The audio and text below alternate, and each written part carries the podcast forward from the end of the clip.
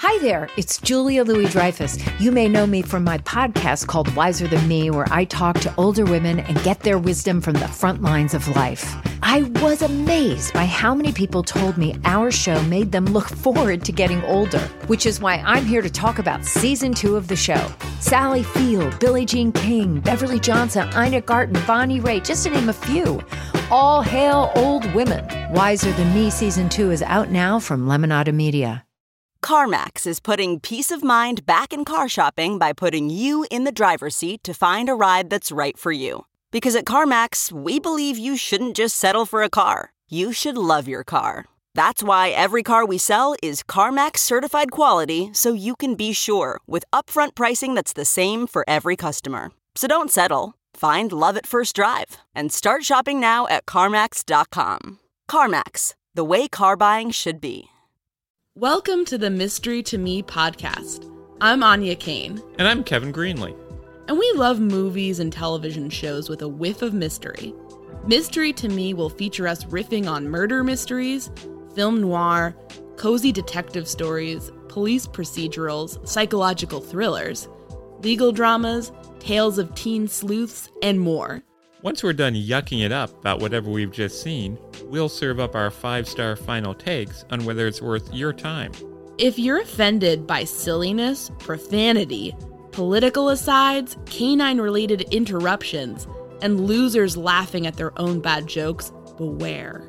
Also, note that some of the stories we'll be talking about are pretty dark, and in some cases, exceptionally badly written. So, content warning for murder, violence, suicide, torture, rape, racism, misogyny, homophobia, transphobia, and bigotry. If there's a movie or show you'd like for us to talk about, email us at mysterytomepodcast at gmail.com. Our show's take on genre is pretty loosey goosey, so as long as your suggestion has some dash of mystery, we're interested in hearing about it. Spoiler alert, we're going to be discussing the entirety of this show or movie, spoilers and all. So if you want to be surprised, press pause, go watch the thing, then join us for the show. Now that you've heard our spiel, go ahead and polish off those magnifying glasses and slip into your favorite trench coat. Let's get mysterious.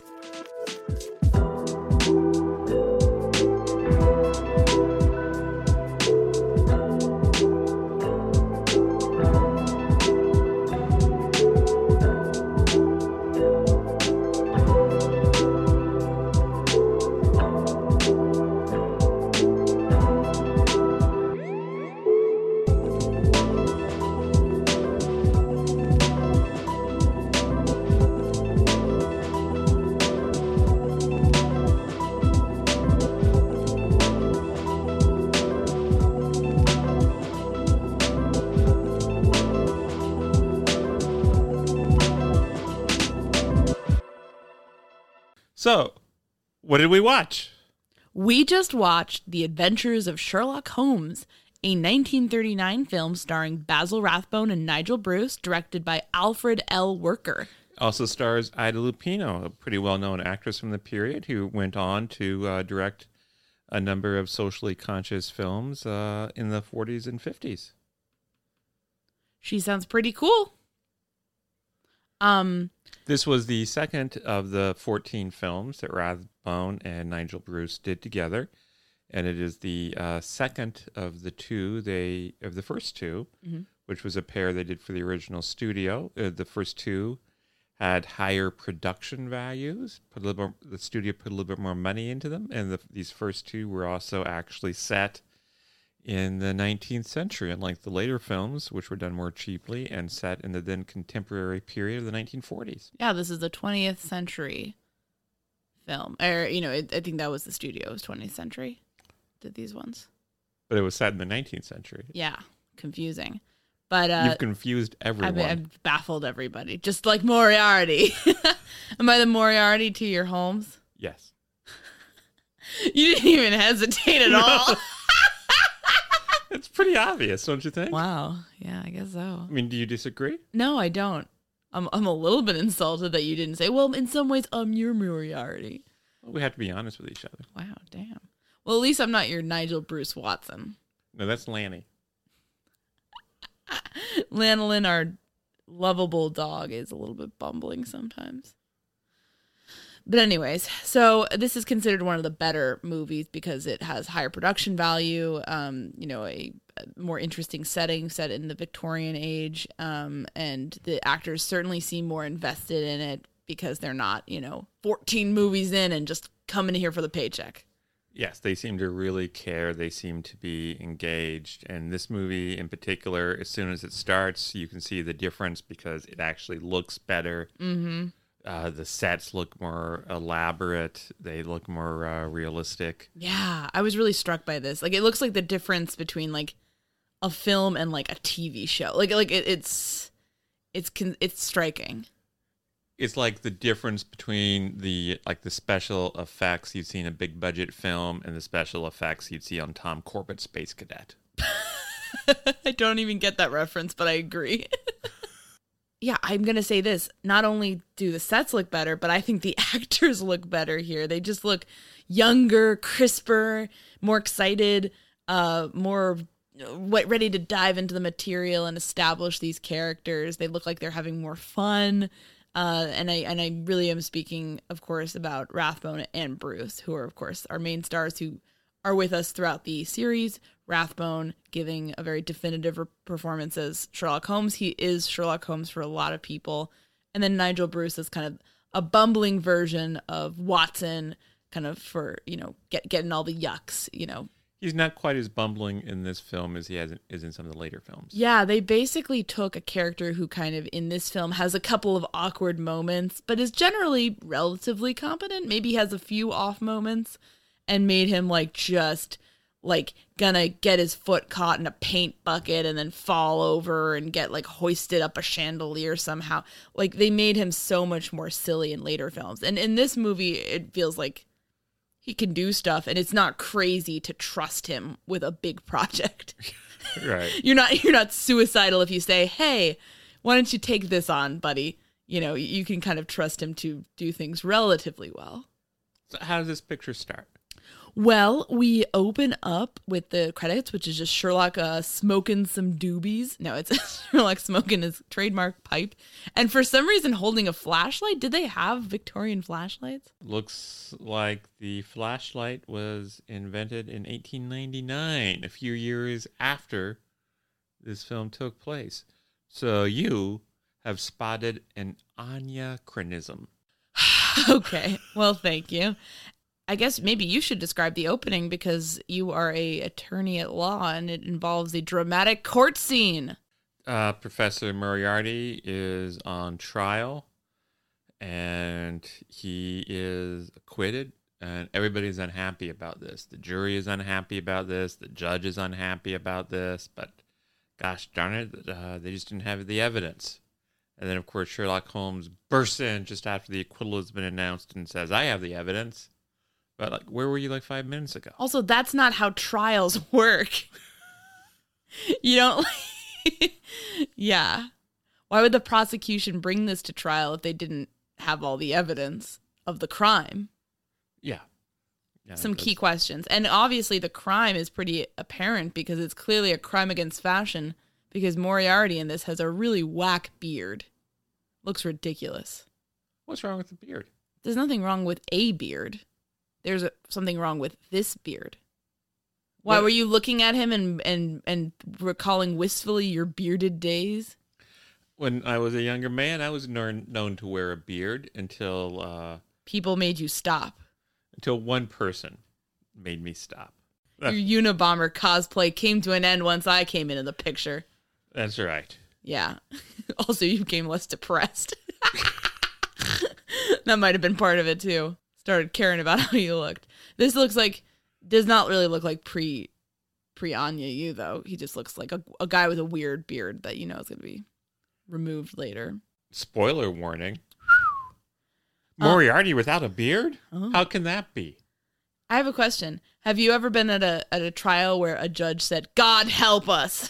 you mean if the verdict went the wrong way? Yeah you know, judges really aren't supposed to do things. You're supposed to only do that in the sentencing, right? Where you get a little crazy. anyways, Sherlock Holmes is Mr. Sherlock come lately because uh, he gets there too late to present the key evidence, and Moriarty is acquitted. So Moriarty and Holmes uh, emerge into the torrential downpour. And like, I'm just to say this I'm a huge sucker for the idea, and I know it's a falsehood, but the idea of like rainy, foggy London, like in the old times, I love that. I love that aesthetic because I like rain and I like fog.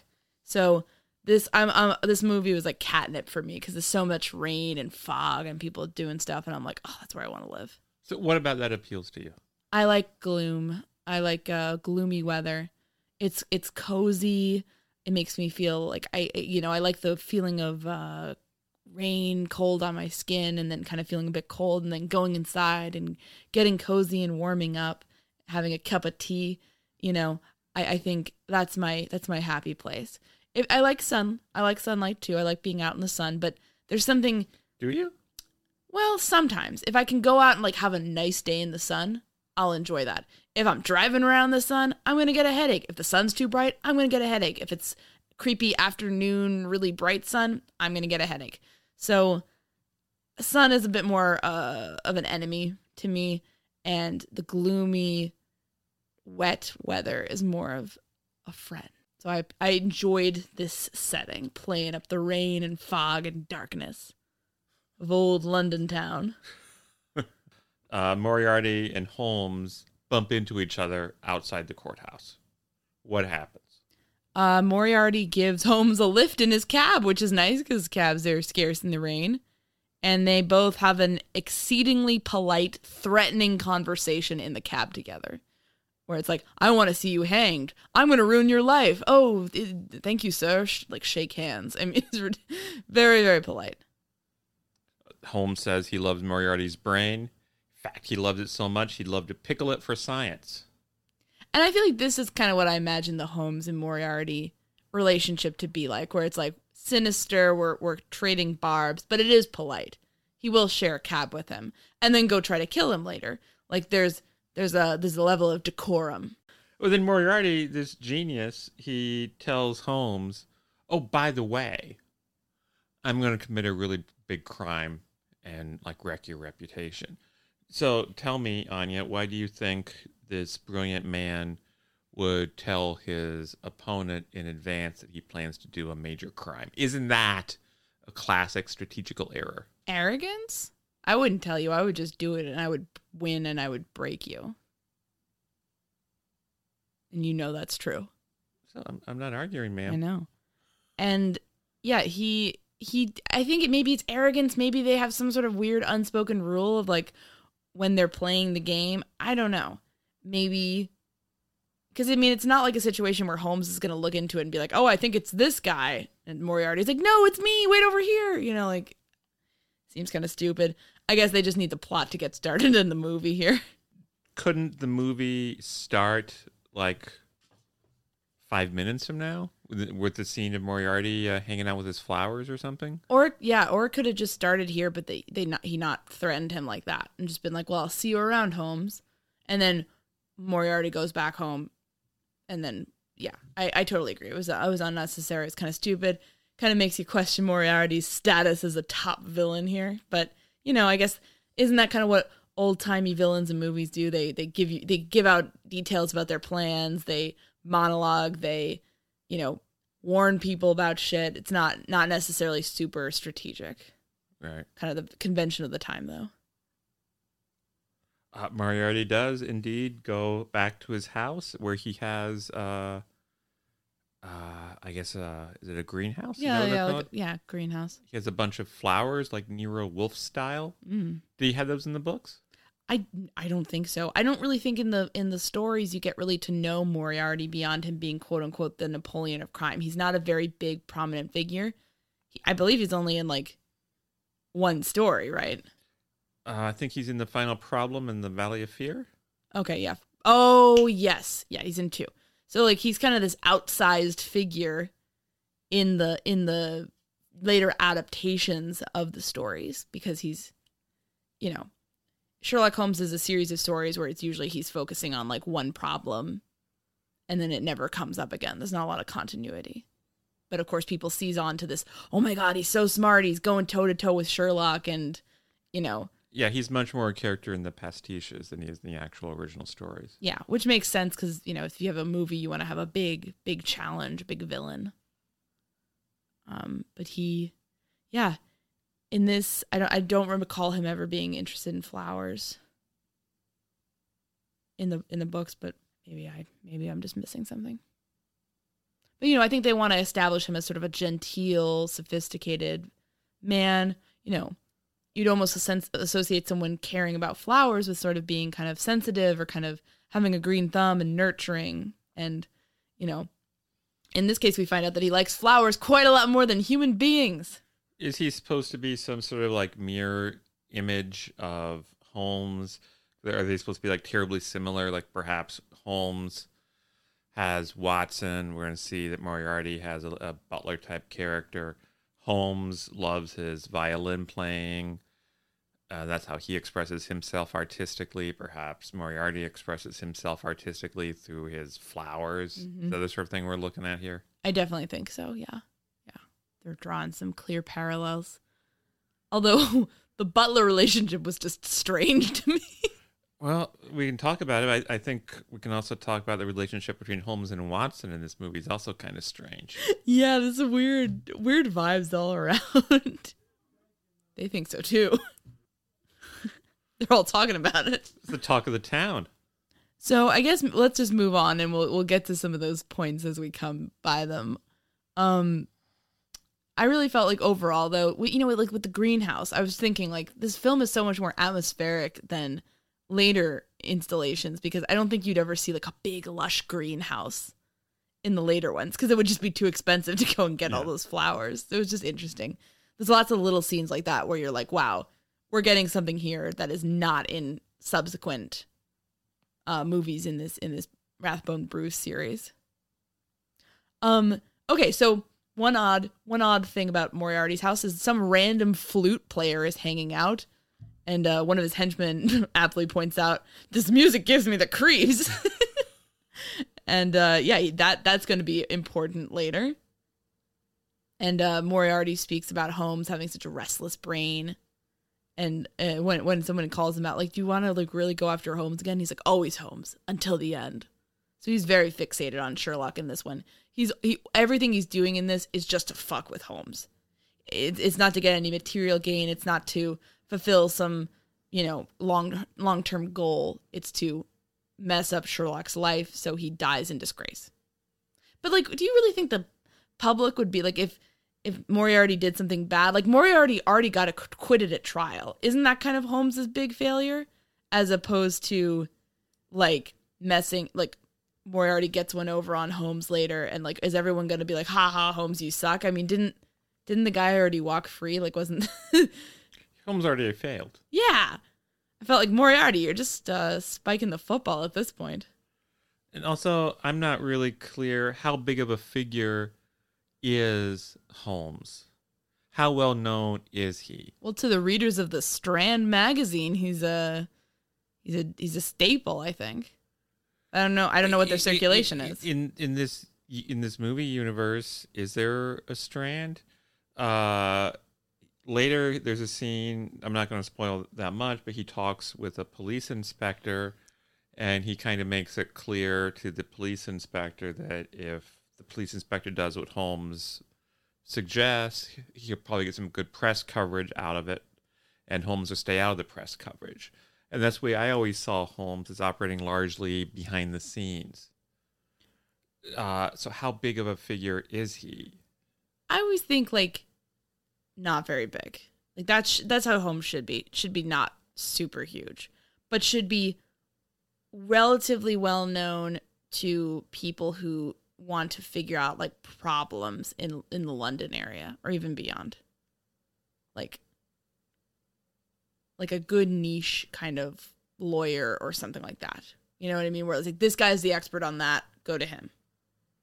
So so how would crushing a person who's not really all that well known be terribly satisfying? I think it maybe maybe maybe we misinterpreted it and thought it as like public humiliation, where it's more of like the humiliation Holmes would feel over quote unquote losing the game to Moriarty. Maybe that. But like you said, he's already lost. maybe Holmes is less concerned with matters of the actual justice system, uh, the legal system, and is more concerned with matters of like I've been outsmarted or I'm outsmarting you. More personal for Holmes as well as it is for Moriarty. But anyways, oh sorry. I was like Moriarty certainly does uh, understand Holmes well. He talks about uh, Holmes having a very restless brain, and so the way to get to Holmes is to give him stuff to distract him while you're doing what you really want to do. That's what I do with you. How so? I always give you little Kevy ta- Kevin tasks. Kevin tasks to complete while I am uh, scheming. You're very Moriarty-esque. Yes, yes. I'm tending to my flowers now and yelling at my uh, frail butler. So it's always awkward for everyone in the household when I'm yelling at our butler. It makes me very uncomfortable. yeah, it makes Lanny uncomfortable too. She's looking at me right now. Actually, isn't Lanny the butler? No, she's not the butler. How dare you? She's our she's our baby. Dawes is the butler, and he's a disgrace. You're making the man cry. Oh, I'm sorry, Dawes. See, I can never be Moriarty. I'm too nice. I would have like a Moriarty day and then like lie in bed the next day, like crying, feeling so bad about how I acted.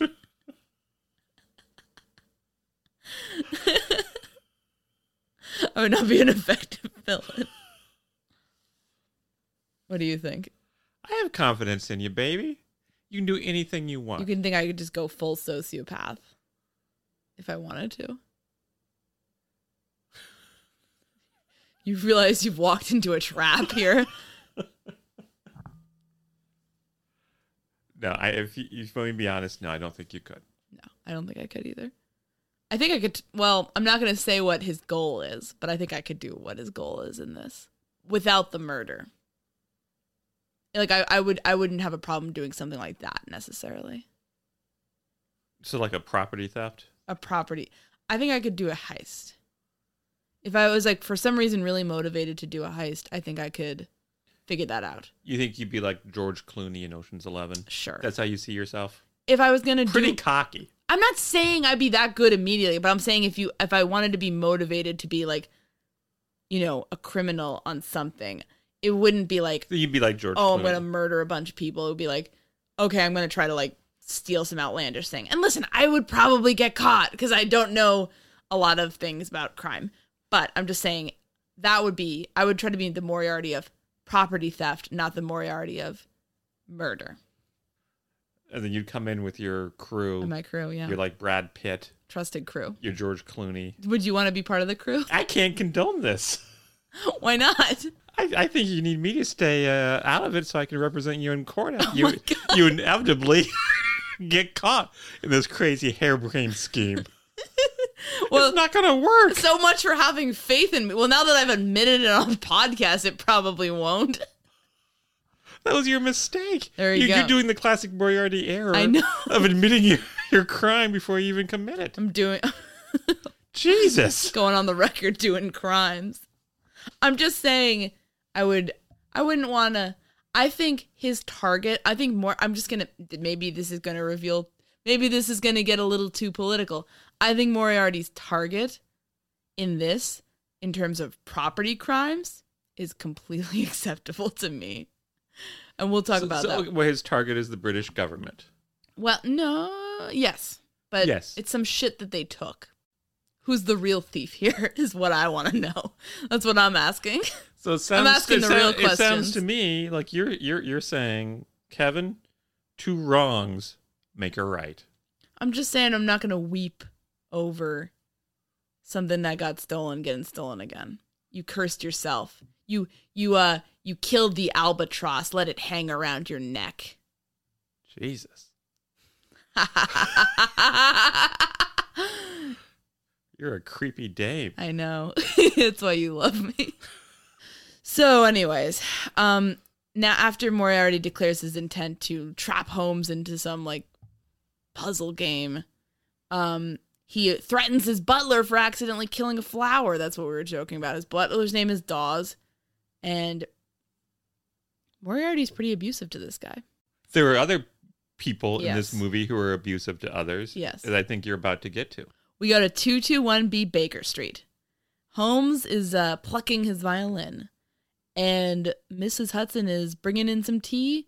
Oh, also, Holmes has a bunch of flies in a bottle and is plucking the violin at them. So, normal day at 221B.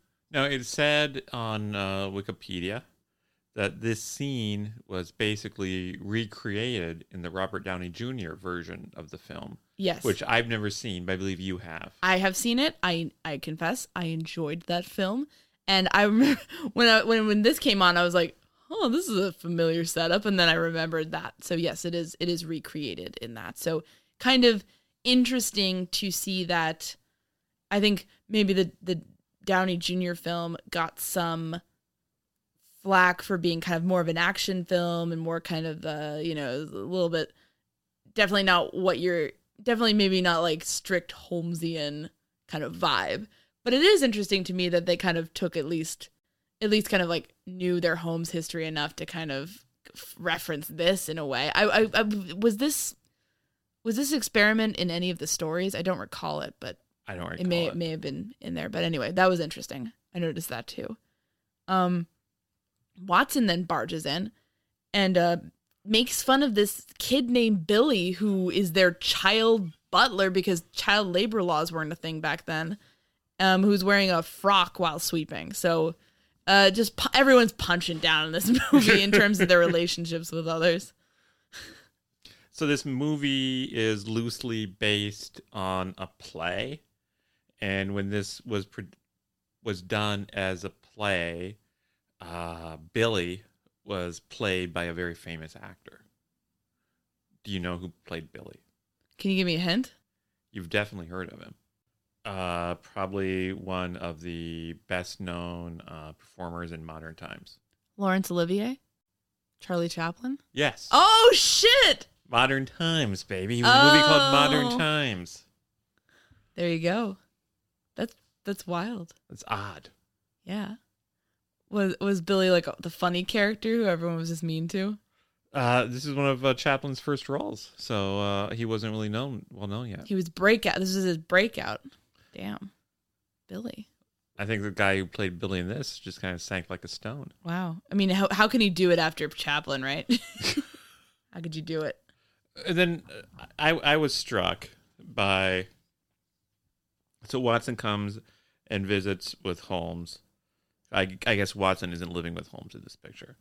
He comes and visits with Holmes, and Holmes says something really interesting is going on. I got a letter from a lady who wants to me to tell her whether or not she should go to a party. And so I've been really researching this woman. I've been researching the person who gives the party. And it's like, does he have nothing better to do with his time? We're told he has one of the greatest minds in all of England. And apparently, it's very easy to reach him. And anything you reach him with, no matter how trivial or stupid or idiotic it is, he will devote all of his energies to it. I, I think the point, I think the joke here is that that's all true, but that yes, if he's bored, he will latch onto anything. Especially if it doesn't make sense in a way that intrigues him. Yes, he even says, Watson says, no, this isn't really all that important. And Holmes says, well, it is the very inconsequentiality of it that interests me. I think that's why we I think that's why we love Holmes though in a way because like when you think about it like he doesn't get involved in something unless he's really passionate about it. Like if you recall in um Scandal in Bohemia, the prince in that attempts to hire him and it's like offering him all this money and shit and he's kind of like blah whatever. No, I'm not interested. This is kind of sordid.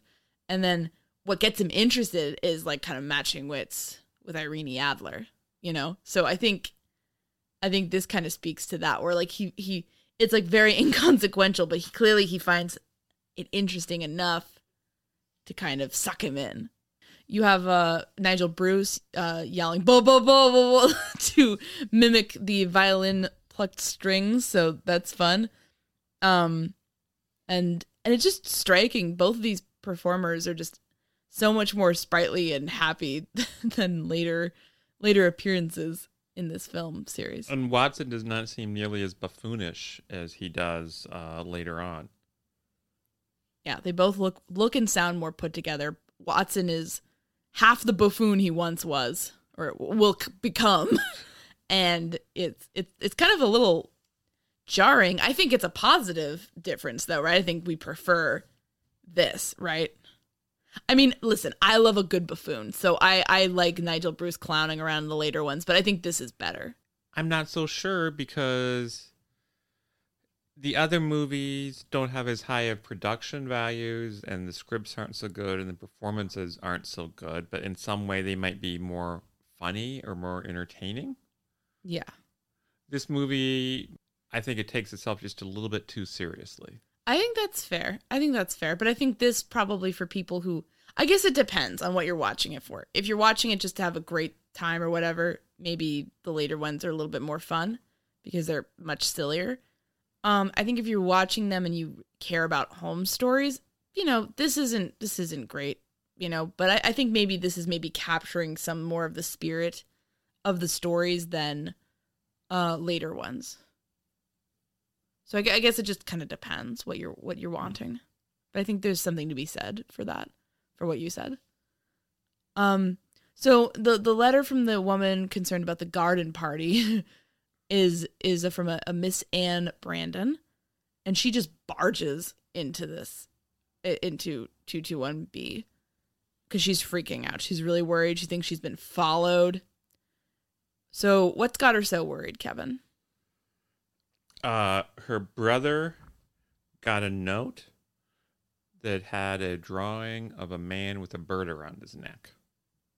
It's got some weird deviant art uh, shit and in the mail. apparently her father once got such a note and then shortly thereafter he was murdered Left lying on the pavement with his head bashed in.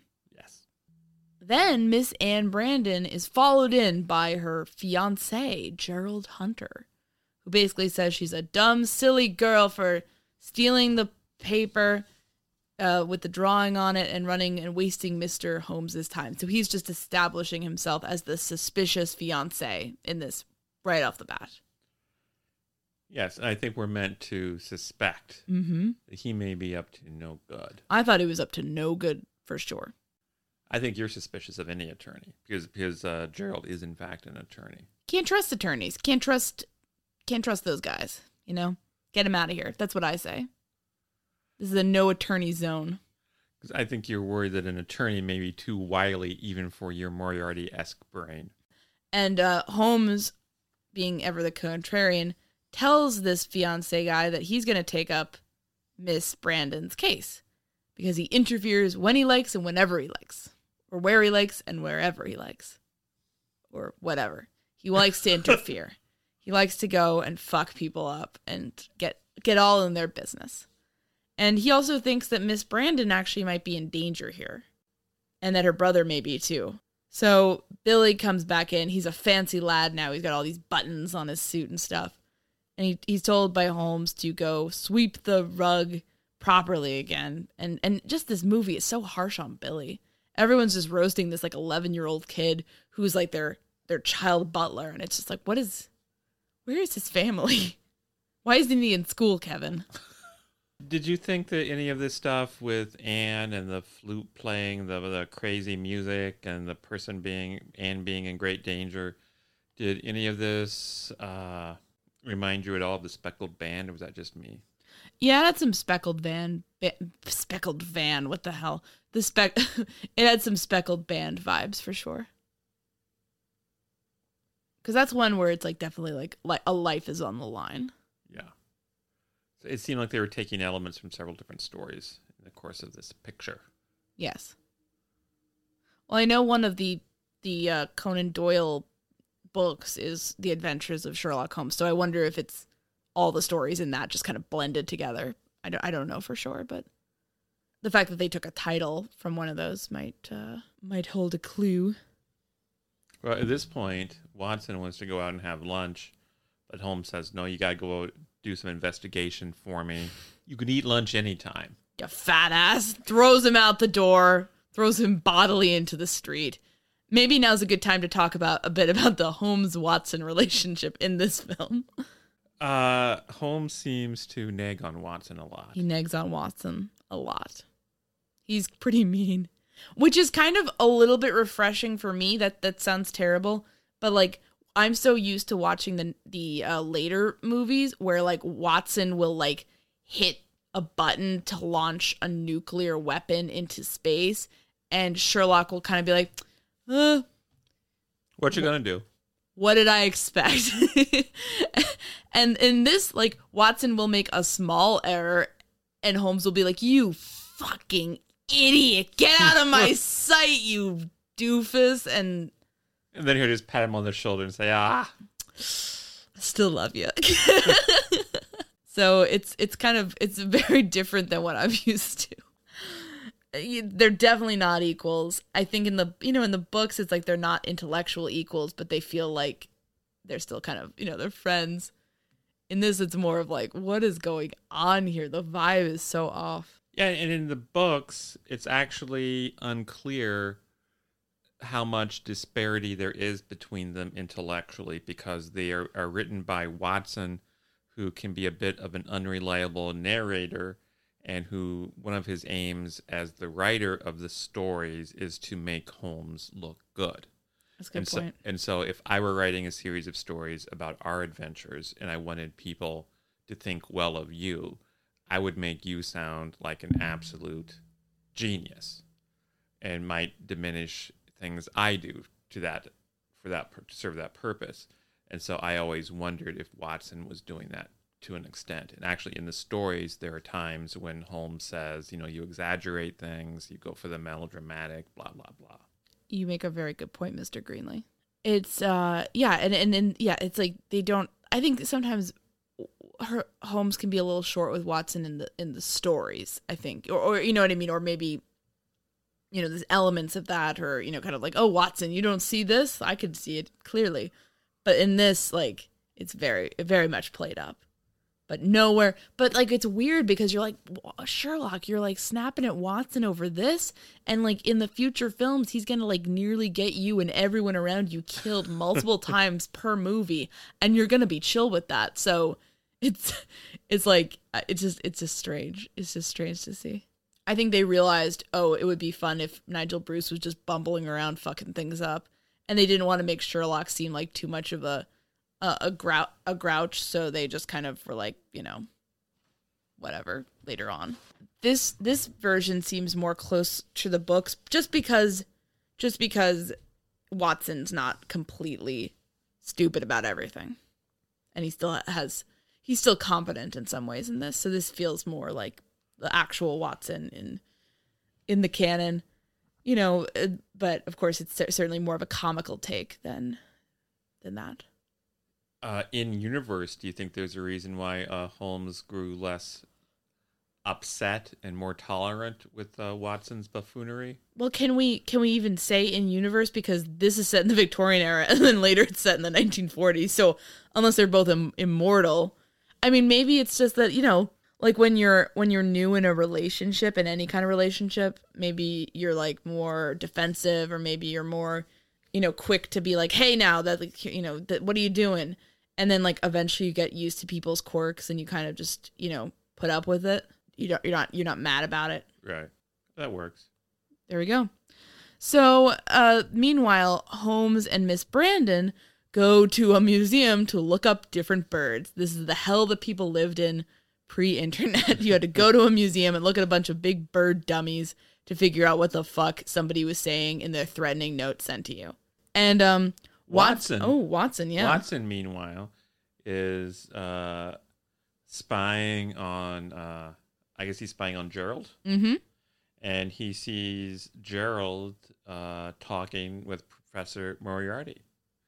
They shake hands and part ways.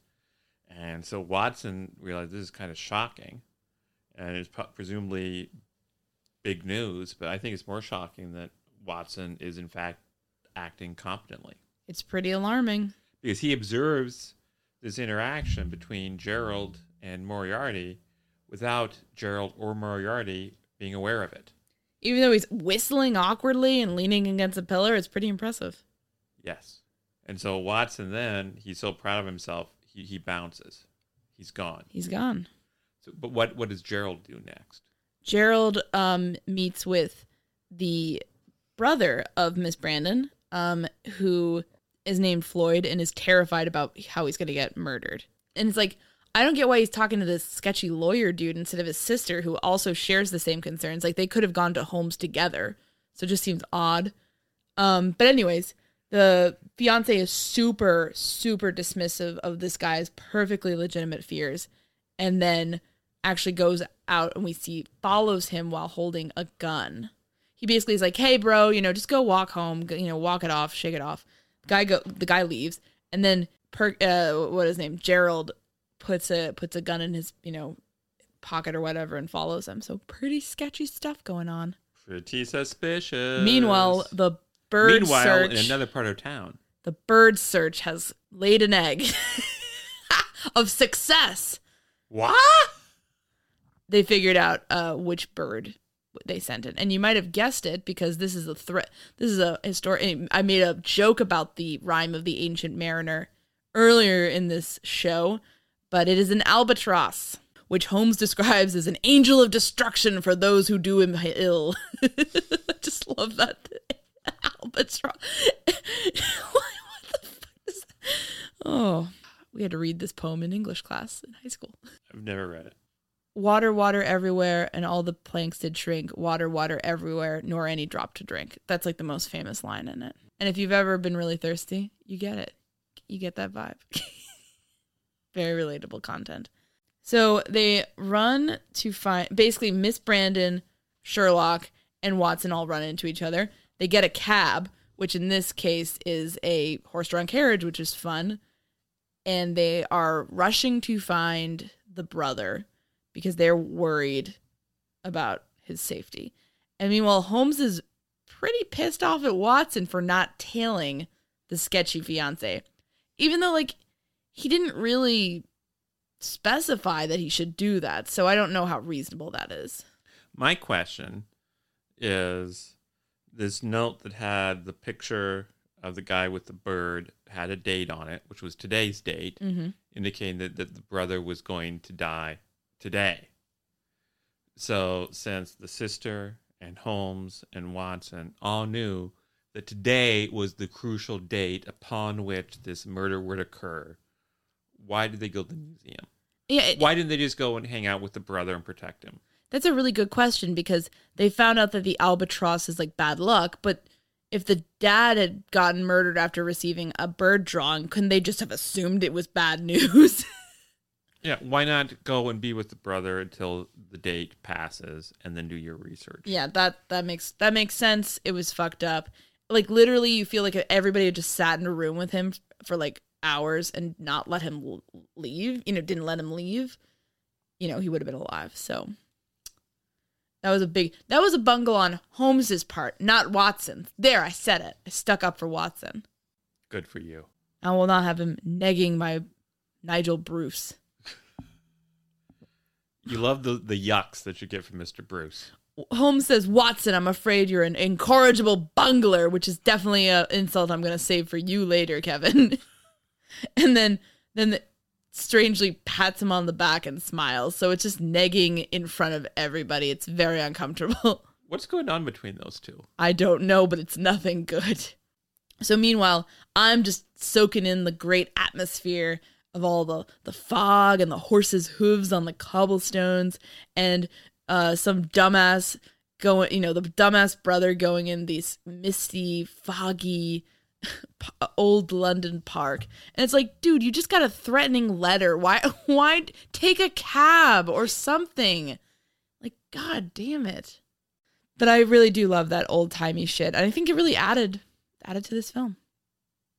So anyway, the brother screams in the darkness, and you see all these close-ups on different, you know, London bobbies and people selling stuff on the street and people walking on the street. Everyone's freaked out. And then unfortunately they discover that the brother is in fact dead. Yep. He died. We all saw it coming, and it's Holmes's fault. It's Holmes's fault. I think we can all agree on that. Yeah. And also the brothers himself, like, yeah, I got all these threats. Like, let me just wander around in the dark In a foggy park. in a foggy park. I'm not trying to victim blame. I'm just saying You're, that that's you're doing a little bit of victim blame. Well, you know what? Mate, that's not smart. That's not smart. Shouldn't a fella have the right to walk in the dark in a foggy park on on a bit of a lark? Enough with the snark. So I guess is it Inspector Lestrade or some some some Lestrade esque figure? There's some Lestrade-esque figure meeting with Gerald, making wild accusations. He's telling Gerald, obviously, you beat this man to death, the brother. Mm-hmm. And Holmes comes in and says, well, actually, this guy wasn't even beaten to death at all. He was strangled. The So the clubbing on the head came post mortem after he died. G- Gerald refuses to answer any real concrete questions about why he was following uh, the brother in the park. He says he was trying to protect Anne. Anne confronts him. You know, it's all this, all this stuff. I don't And understand wha- why he wasn't just come. You know, it's it's sketchy. it, it's sketchy. Watson at this point is going to tell everybody that he saw Gerald hanging out with Moriarty.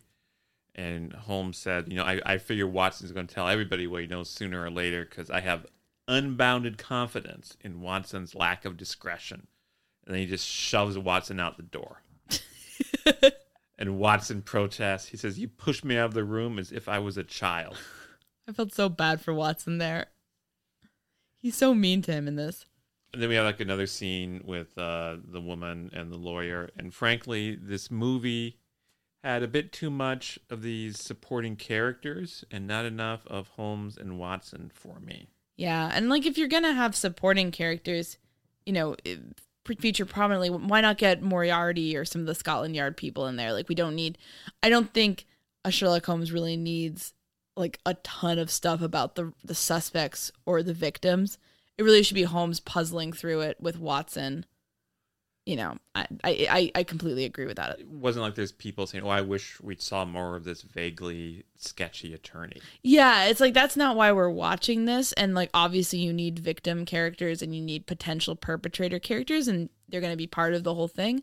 And and ideally, they should be people that you come to care about or you want to you want to see Holmes help you know save or something. But you know, they they they completely overdo it here. And there was surprisingly little of Moriarty in this movie. Yeah, they kind of build him up in the beginning of like, oh, we're going to be seeing him tending his flowers and his little plots, but nope. He he basically butts out of it at this point, which is a shame because I thought that Moriarty actor he had he had a certain intimidation factor about him, and maybe it was his voice, Or maybe the beard. maybe the beard. There you go. You're gonna regrow a beard so you can like try to intimidate me. Well, maybe uh, I can go try to have a whack beard. A whack beard. Isn't that what you said? Yeah, it was a dumb looking beard. Yeah, you do that to own me, Kevin. I'd show you. yeah.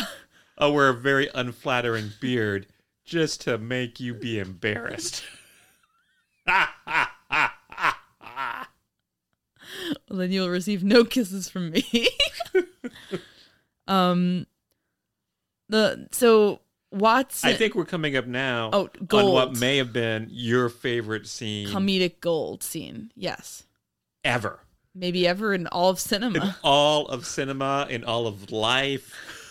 I was hooting and hollering. This might be the happiest I've ever seen you. Um, so Holmes is doing some experiments in the park to try to figure out how Mr. Uh, Floyd died, how this guy dropped dead, and why his skull was bashed in, but also he was strangled first. So he forces Watson to lie in the street to, like, I don't know, figure out some of the measurements. And so he's lying. Nigel Bruce is lying in the street on his stomach, on his stomach with his face in his hands like a child sulking. And then some poor guy walks back, walks by and is like, "Do you need help? Do you need me to get a doctor?" And Watson's like, "I'm a doctor. What's the matter with you?" And the guy's like, I- "I'm fine. I just want to help you out. I was thinking of you." And Watson's like, "Oh, I'm fine." He's like, "Why are you lying in the street? Are you hurt?" And he's like, "No, I'm dead." and the guy just goes running away, and I loved it. Anyways, I thought it was fun. I was delighted. Love more of this energy in the film. That's what we need passersby for. We don't need to focus on other characters. We just need them to have bizarre interactions with Watson that they'll be disturbed by for months to come. I'd love to see a whole movie of nothing but Holmes and Watson doing inconsequential experiments that lead nowhere. yes. That would be fun. And um, you know, the the the foggy backgrounds again are amazing. Um, so then they make a kind of an odd find uh, Holmes and Watson do in in the park. What do they find, Kevin? They find a chinchilla foot keychain. so stupid. Well, I don't know if it's technically a keychain back then, but like it's like so it's basically a keychain. Basically a keychain, and, and Watson says, "What the hell is this? You know, fancy going out with a dead animal's foot hanging out of your pocket." Fair. Yeah. Bad taste. Meanwhile, um, Brandon is praying over her dead brother, then turns to hear some. She hears something coming out the window, and she goes over to the window, opens it up, and it's some guy like busking with a flute, and she's really freaked out by that because she must hate classical music. Yeah, she's like, "This music, it doesn't begin or end; it just went on and on." So yeah, she kind of nails classical music. and then she plays the song once once Holmes and uh, Watson come over. She plays the song for them on the piano. Holmes starts plucking it. So for the audience, truly, this song does go on and on. Meanwhile, um, Watson, Billy, and Holmes get into a big, heated family debate about the nature of the chinchilla paw. And this, this, you say it's a debate. What happens is Holmes, kind of with like leading questions, gets Billy to say things that sound a little smart, which therefore makes Watson feel dumb. So it's like Holmes is trying to make Watson jealous of a child, Jesus. and he succeeds. Because Watson gets all fiery. He's, I don't know why you let that insufferable little brat come in here. So it's like, what is going on here? It's nothing, as I said, nothing good. What is going on I, here? that's the mystery behind it all, but I don't even want to know the answer. Yeah, it's, it's very, they have very dysfunctional family dynamic. Um, meanwhile, they figure out that the music that is playing, uh, that, that was playing, that the flute player was playing outside of Miss Brandon's house was an Incan dirge for the dead. So it's from South America. Now it's here, and they got to figure out what's going on. Oh, meanwhile, we totally forgot this. So there's a second there's a there's another thing that Sherlock is supposed to be doing in this in this movie, but he cares so little about it that we completely forgot it. Basically, he's supposed to help the star like basically guard the star of Delhi as it is moved into What's the the Tower of of, London. Well, I'll tell you after it's moved into the Tower of London. The Star of Delhi is a giant emerald that was presumably, you know, stolen from the Indian people and now it's coming to London. So they're going to put it, you know, put it where it is with the rest of the crown jewels. And, you know, they they they had some threats. They had somebody sent them a creepy note that said it's going to get stolen, so they want Sherlock to help them make sure everything just goes smoothly. But you know what? I thought it was kind of nice in this that Sherlock cares more about like potentially saving some people's lives than protecting some imperialist stolen gem. I thought that was cool. I think that's what we I think that, that that's that's a good um I feel like that would be like something that he would do in one of the original stories. Let me ask you this. Do you think that at this point Holmes believes or even suspects there is any kind of a connection between these two cases? No, Okay. I don't. I think Moriarty pulled the wool over his eyes because you know Moriarty is behind both of these two things. And Moriarty seemed to know Holmes would care more about protecting human life than some crankpot, you know, potentially threatening to steal the stone. Meanwhile, we go to a weird scene. Yes, right now Moriarty is behind a straight razor getting shaved by his butler. How's that going? He's goading his timid butler into slitting his throat. sort of negging him, saying, like, you don't have the balls to do it, you piece of shit. And the butler's like, oh, sir, it never crossed my mind. And it's like, what are we watching? Jesus. Kind of a parallel to the Holmes and Watson relationship. This movie is all about unhealthy male relationships. Yes. Have you ever had one of these things? Have you ever been a, a butler or a Watson or alternatively a Holmes or a Moriarty? I think most men have either been the butler or the Holmes at one time or another in their lives. Which one were you? I've probably been both. I know I've certainly been uh, a Watson. Mm-hmm. Uh, I don't know if I've been a Holmes. Do you think I've ever been a Holmes and treated someone else badly? I don't know, probably. Yeah. human. Yeah. Poor Kevin. I don't think many times though. Now we go to this fancy garden party. Yeah. Basically, uh, Miss Brandon was invited to this at the start of the film. That's what she was wondering if she should go to it. She is uh, very worried to be there, but Holmes encourages her to go. But before that, we need to go back. I mean, the the point of the shaving scene was that Moriarty is now clean shaven. He's joined the clean shaven club, Kevin. And everybody is immediately complimenting him. They're like, You look like your own son. You look so much younger. You look amazing. Is that what your experience was like have, as somebody who had a beard for years and then went clean shaven? Uh, people were shocked and said I looked very different. No one said I looked like my own son. it's a weird compliment, but did people, you think it was a good different or you think they like, You look different? I, think they just you look different. What do you think? Do you think I look better? Or I think worse? you look much younger without the beard. Would you say I look like my own son? I that's a no. I I don't. That's a weird compliment. Only the butler gave that compliment though. Like so that maybe that's why Moriarty's so mean to him. It's like God does. Anytime you open your mouth, it's just weird shit comes out. So anyway, back to the garden Back to party. The garden party. the There's- the there's social magic- event of the season. There's magic in the air. Uh, you can't please everyone. You got to please yourself. But go on. What do you mean? This garden party. People came from miles around. Everyone was there. I'm quoting from the song Garden Party. Oh, okay. Went over my head. So I want you to cover the entertainment Yeah. at the garden party because you were shocked by it and then you did like a double take. I want to be clear. I have very poor eyesight, and so sometimes I have a bit of trouble following what's going on on like a small screen, and stuff will go over my head. And also, I just don't pay attention. So these two these two factors are important to understand. So we this garden party big event. Guy busts out in a i mean, like just busts out onto the floor. He's the entertainment. This is what people came here for.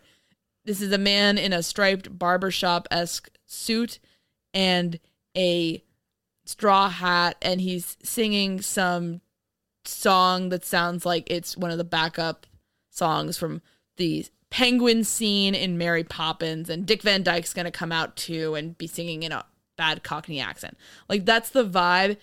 There's no backup dancers. It's just him out there. He's doing this all himself. He's a freelancer. This is his this is what he does so he can try to audition for musicals at night. But so I'm like thinking, wow, what the fuck is this? Was this some sort of like weird shit that they like found funny in the 30s? And then Kevin aptly pointed out that it was Holmes.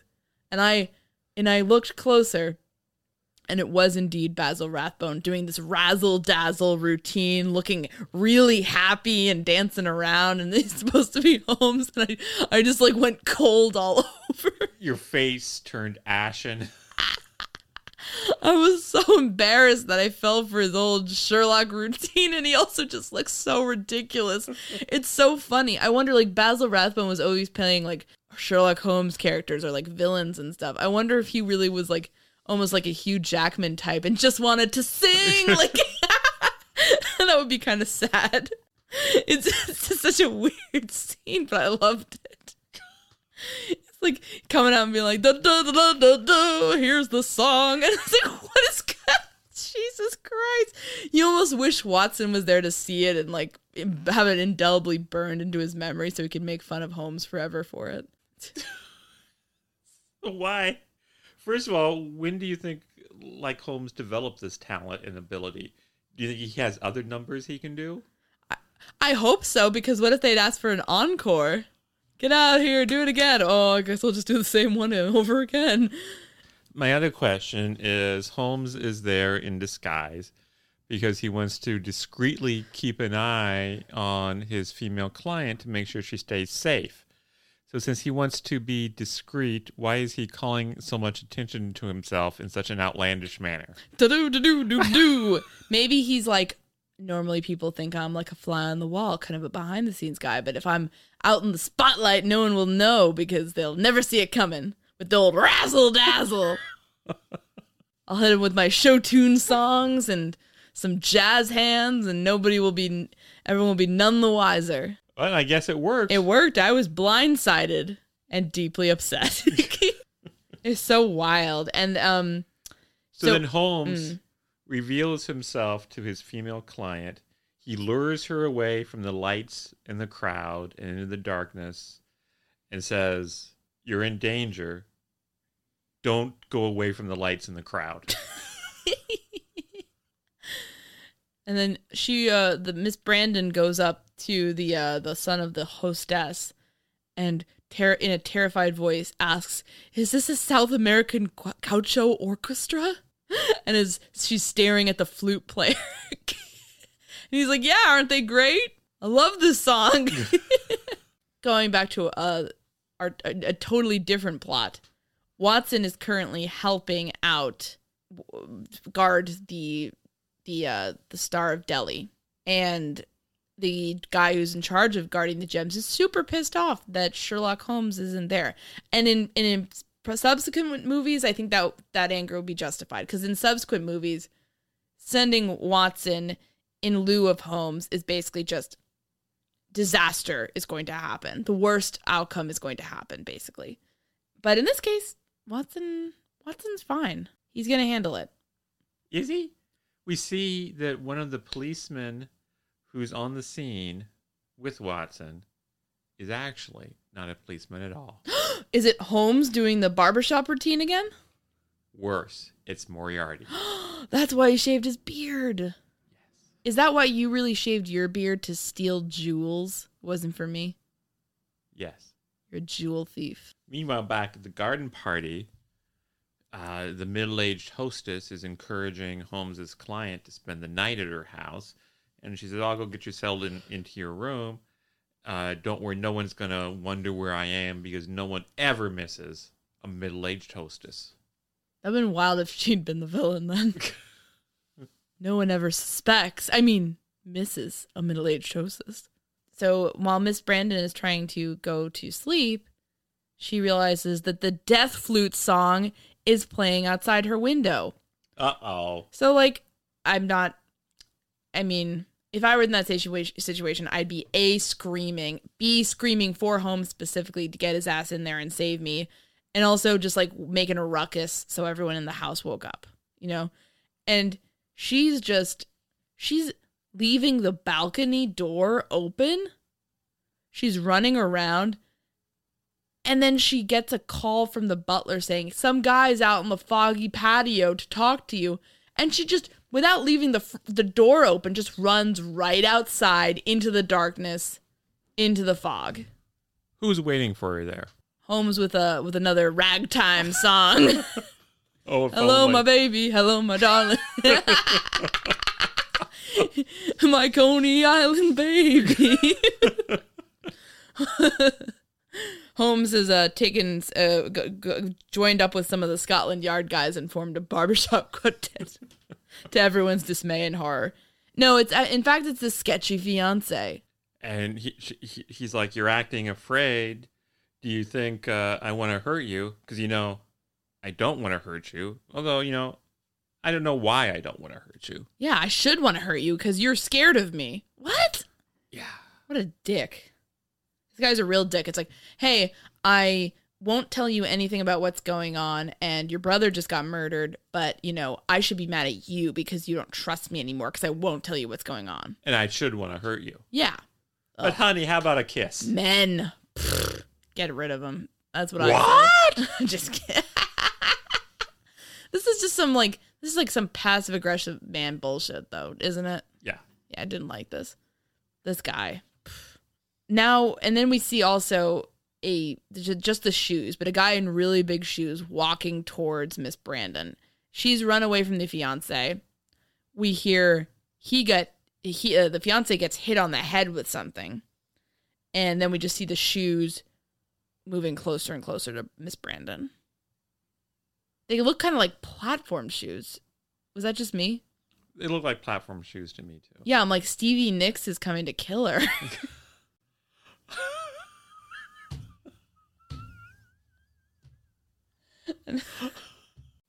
Stevie saying, like a flute song drives you mad in the stillness of remembering what you had and what you lost.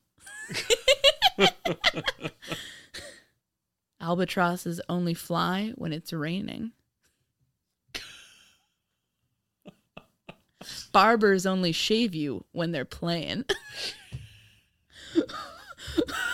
Watson, he will come and he will go.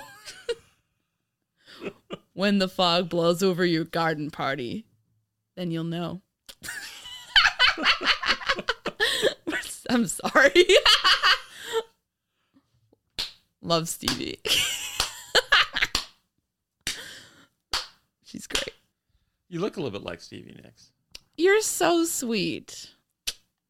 You know that's one of my favorite compliments. I do. That's why you always say it. So, meanwhile, um, we finally see the the assassin at this point. And it's not Stevie. It's not Miss Nicks. It is in fact the flute player in the gaucho band who is um I, I suppose Peruvian, if if there's an Incan heritage here. It, it feels very racist and stupid to yeah, me. yeah. Is that fair?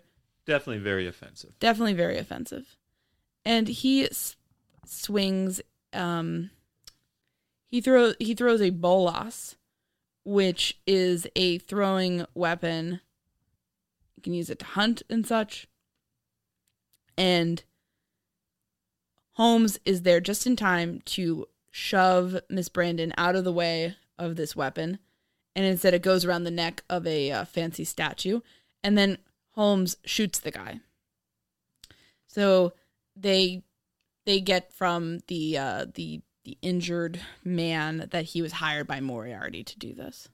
Uh oh. Pieces are beginning to fit together. Dun dun dun. So what's going on back at the tower? Well, basically at the tower there were some shenanigans where they almost lost the emerald, but then they got it back because they tricked Moriarty. Like he dropped it, but Yeah. but did they trick him? Because wasn't he still hanging out there in the dark? Yeah, but the the thing was they they thought they solved the problem because they did prevent the emerald from going missing, but that was actually not Moriarty's plan. what was his plan? Sherlock Holmes pieces together that Moriarty was not interested in the Star of Delhi. He realizes and references this crazy dude, Thomas Blood, who should totally Wikipedia, who is just doing balls to the wall stuff in the 17th century, like trying to steal the crown jewels. He realizes that he's pulling a Thomas Blood.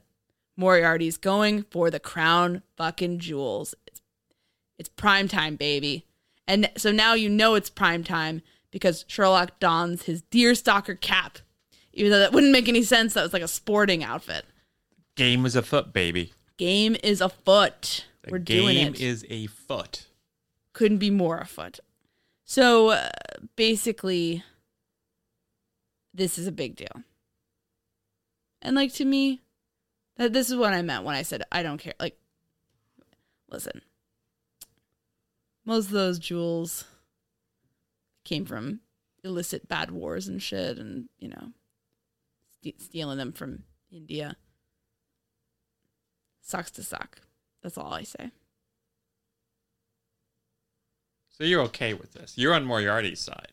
I'm just saying that I'm just saying that I appreciate that Holmes was more focused on saving this young woman's life than this crown jewels bullshit.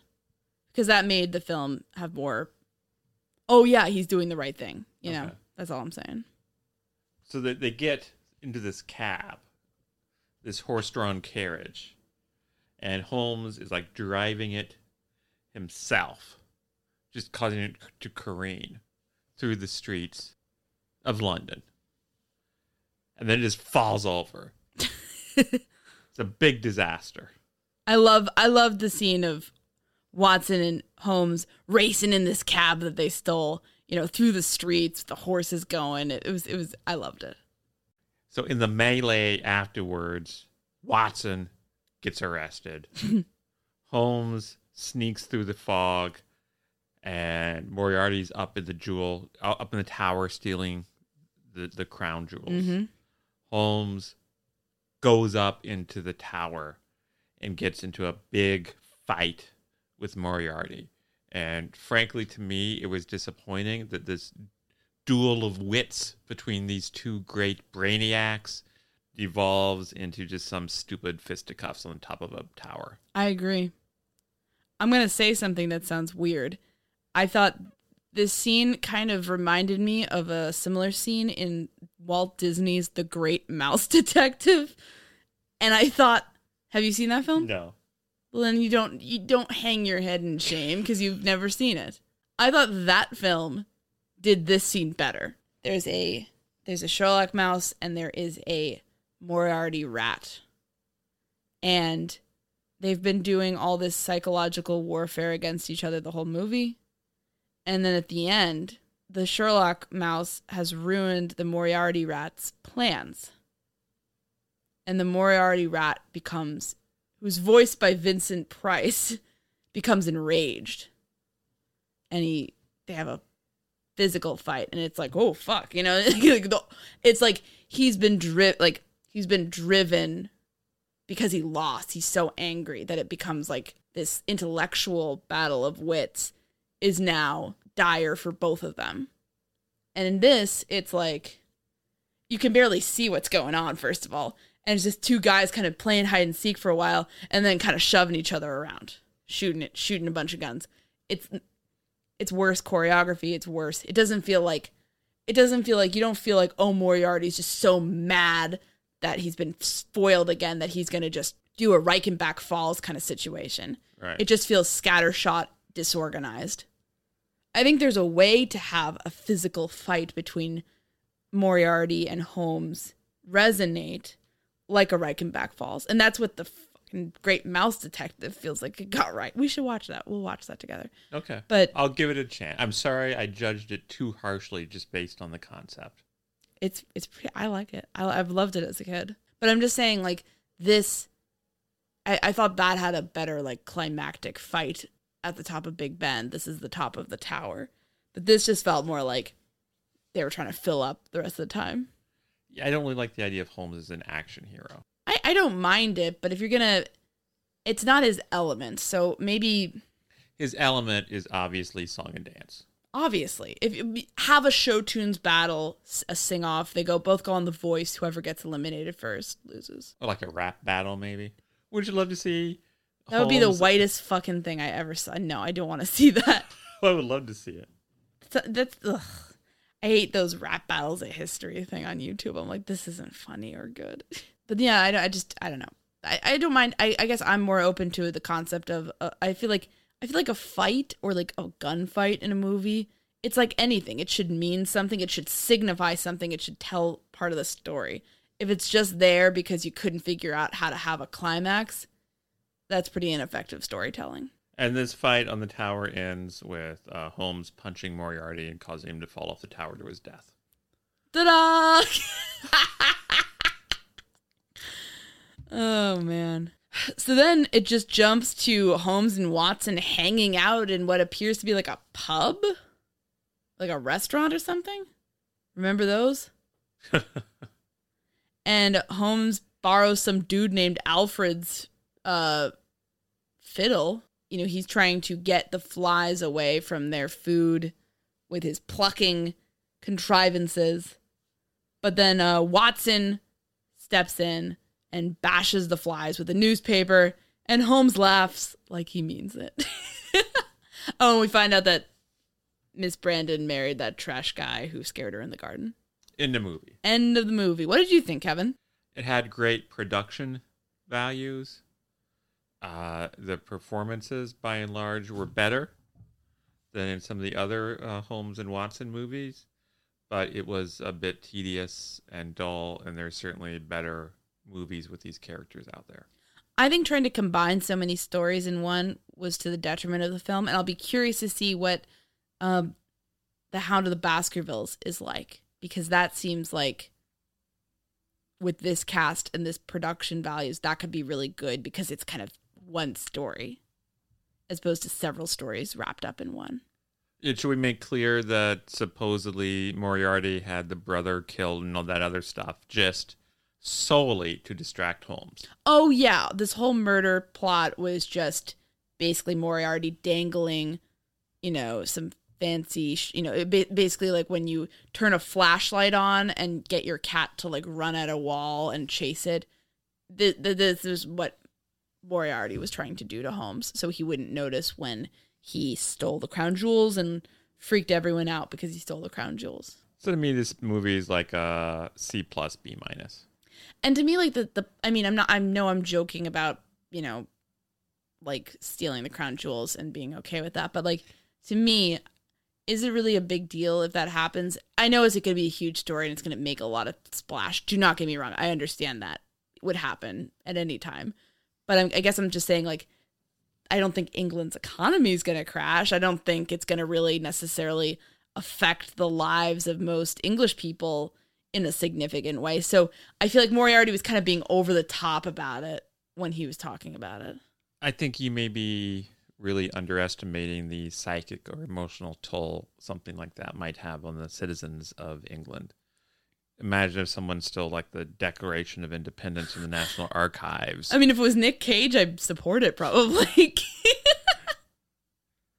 I, you, I love those movies. so basically, Moriarty went all Nick Cage on everybody's Exactly. asses. this is what happens. In America, we celebrate that. In England, they condemn it. Those are the two cultures. So I think it seemed like they had a lot more fun making this one too, just amongst the actors. So that was kind of nice to see. All in all, my take is that this adventure with Sherlock Holmes was a bit slow at times, but unlike our titular hero's song to the flies, it hit some great notes. Thanks for listening this week. I'd like to give a special thanks to Kevin T. Greenley, who's no relation to me. He's the guy that composed the great music for this podcast, and you can find him on the web at kevintg.com. You can follow us on Twitter at mystery to me. That's mystery underscore to underscore me underscore. And at mystery to me podcast on Facebook and Instagram. And you can always send us recommendations and feedback of any kind at mysterytomepodcast at gmail.com. We're not teens setting up Hotmail accounts in the early 2000s, so all of those spell out two as T O. Thanks so much for listening.